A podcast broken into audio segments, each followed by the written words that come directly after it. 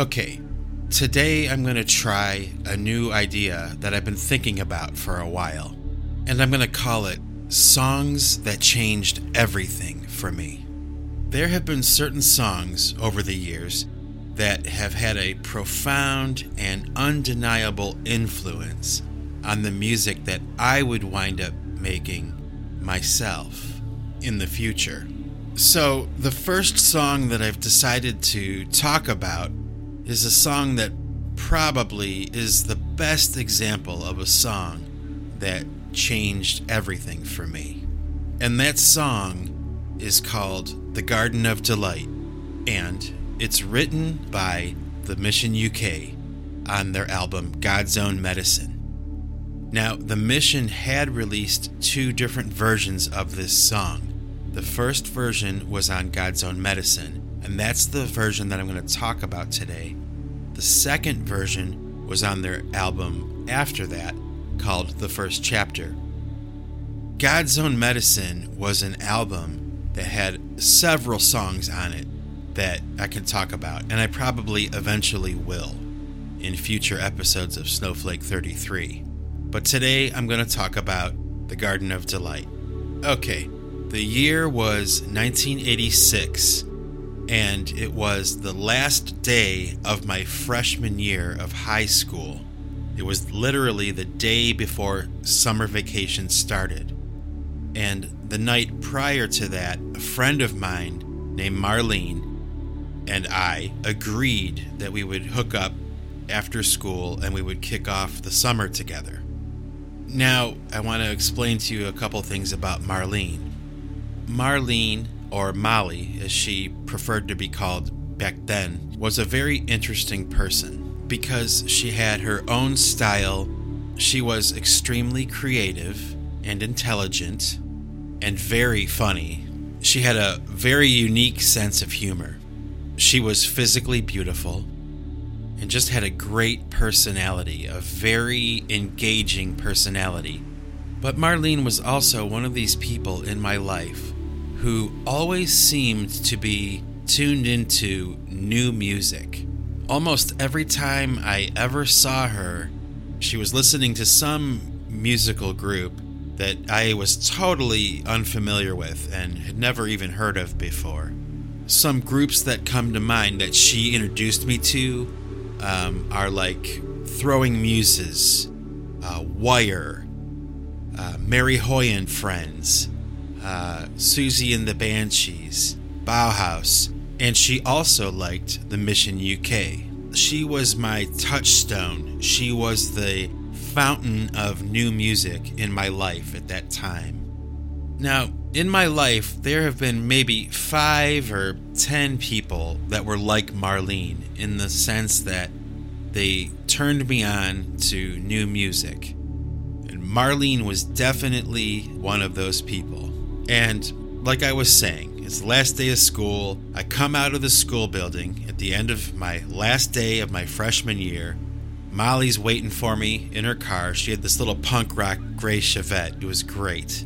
And I jump into the car, and right when she starts the car up, the very first song that's playing on her stereo is The Garden of Delight by the Mission UK.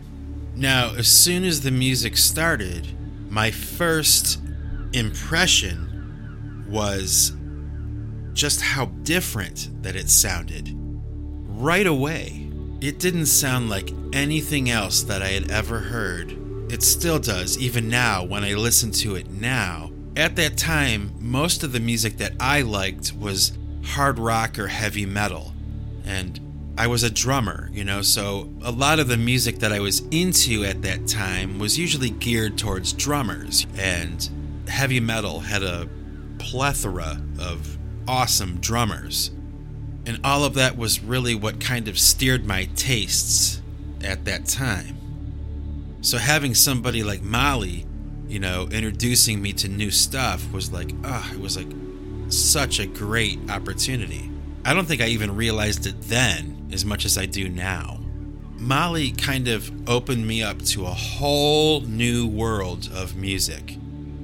Maybe more than anyone else ever really did. because her tastes were so different from mine that uh, it was a revelation almost every time she played me something. I didn't always like everything that she played for me. So when she played me The Garden of Delight for the first time, was the first time I ever heard a Mission UK song. It sounded so different from anything else that I had heard at that time. And the reason that it was so unique was because what the Mission UK had done was remove the contemporary instrumentation from the song that is, you know, drums, bass, guitars, keyboards, those kinds of things. And they had replaced them with classical instruments. It sounds to me like the mission used like a string quartet on this piece of music, but they may have used an orchestra. I'm not sure. And it wasn't this big, like cinematic, you know, movie soundtrack kind of orchestra sound. It sounded like a small group of string players in a room just recording to the singer Wayne Hussey's voice. And I can't remember too many times when I was that excited about hearing something. It was that new and that fresh and that different. And it sounded so good. The rhythm of the song was actually coming from the cello. Like the, the chucks on the cello were providing the rhythm of the song, kind of like Eleanor Rigby by the Beatles, except in this song there were no contemporary instruments at all. There weren't any drums or bass, guitar, or vocals. It was only these classical instruments. Now, scattered throughout this mix were these really sparse piano lines. The piano wasn't being played all through the song, it was only these very sparse and tasty piano lines that seemed to be placed in just the perfect spot, like right where they needed to be. Like excellent production and very tastefully performed.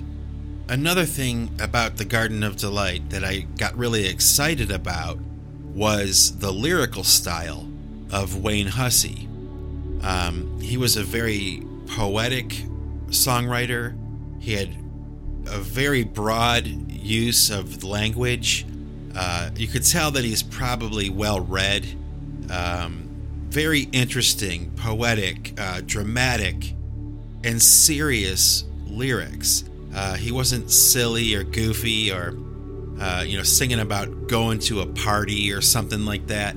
It was always like um, just very dramatic and very tastefully done. Uh, his choice of words and uh, how he delivered them. In my opinion, Wayne Hussey, the singer from the Mission UK, is probably one of the most underrated singer songwriters of his generation.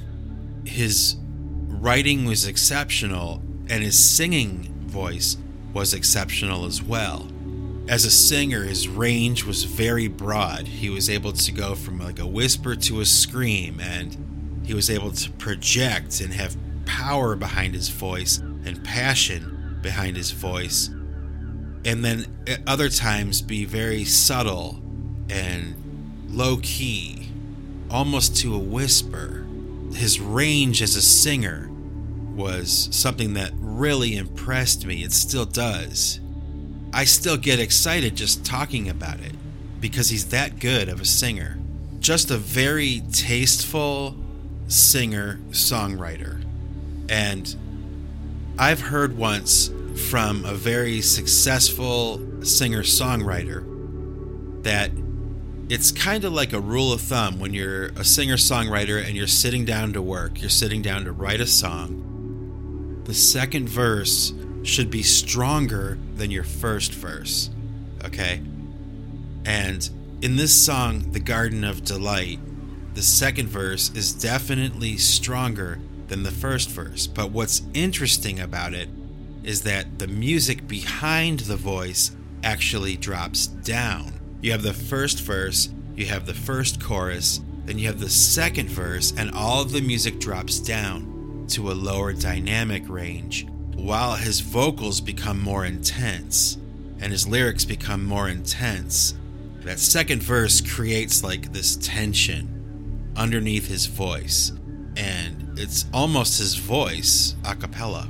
And the overall effect of that is really interesting to me. It goes by really quick. Like if you're not paying attention, you can miss it, but it's actually pretty exciting songwriting, at least in my opinion. And then, you know, you go into the second chorus and the, the music swells back up to the full mix and all the elements are present.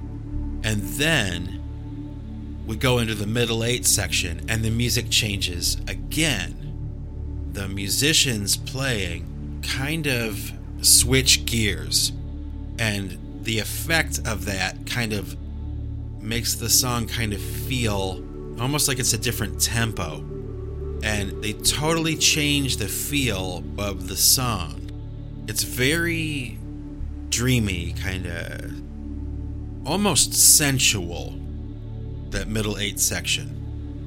Now, after that middle eight section in the Garden of Delight, that really cinematic eight bars of music, we come back to the third verse, which now all of the elements come into the mix, full tilt boogie. Third verse, the lyrics are even more intense, the vocals are even more intense than the first or second verse, and it's this very dramatic effect of what he's doing with his voice and what the music is doing behind him. It rises with him. And then the third chorus starts, and the chorus repeats twice, and the music gets even more intense for the two choruses at the end of the song.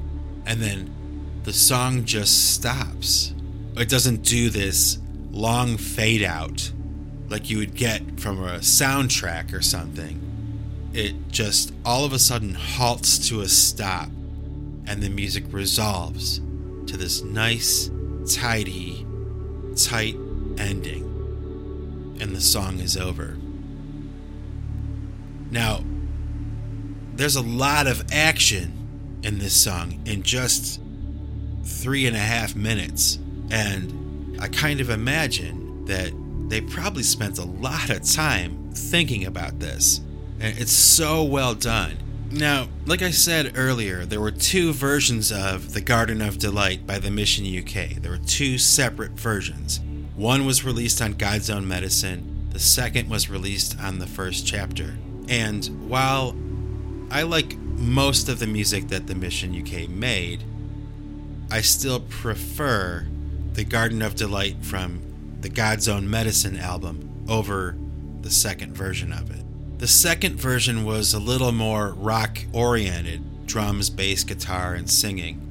And it just didn't appeal to me as much, or it wasn't as interesting to me as the first version. Now, you're welcome to listen to both versions of the song and decide for yourself. I'll provide a link for you for both versions of the song in the description for the video. That concludes my description of the song The Garden of Delight by The Mission UK, a song that changed everything for me. So, for now, this is Mike Bostwick signing off. And remember, folks, if you want to keep what you've got, you've got to give it away. Take it easy.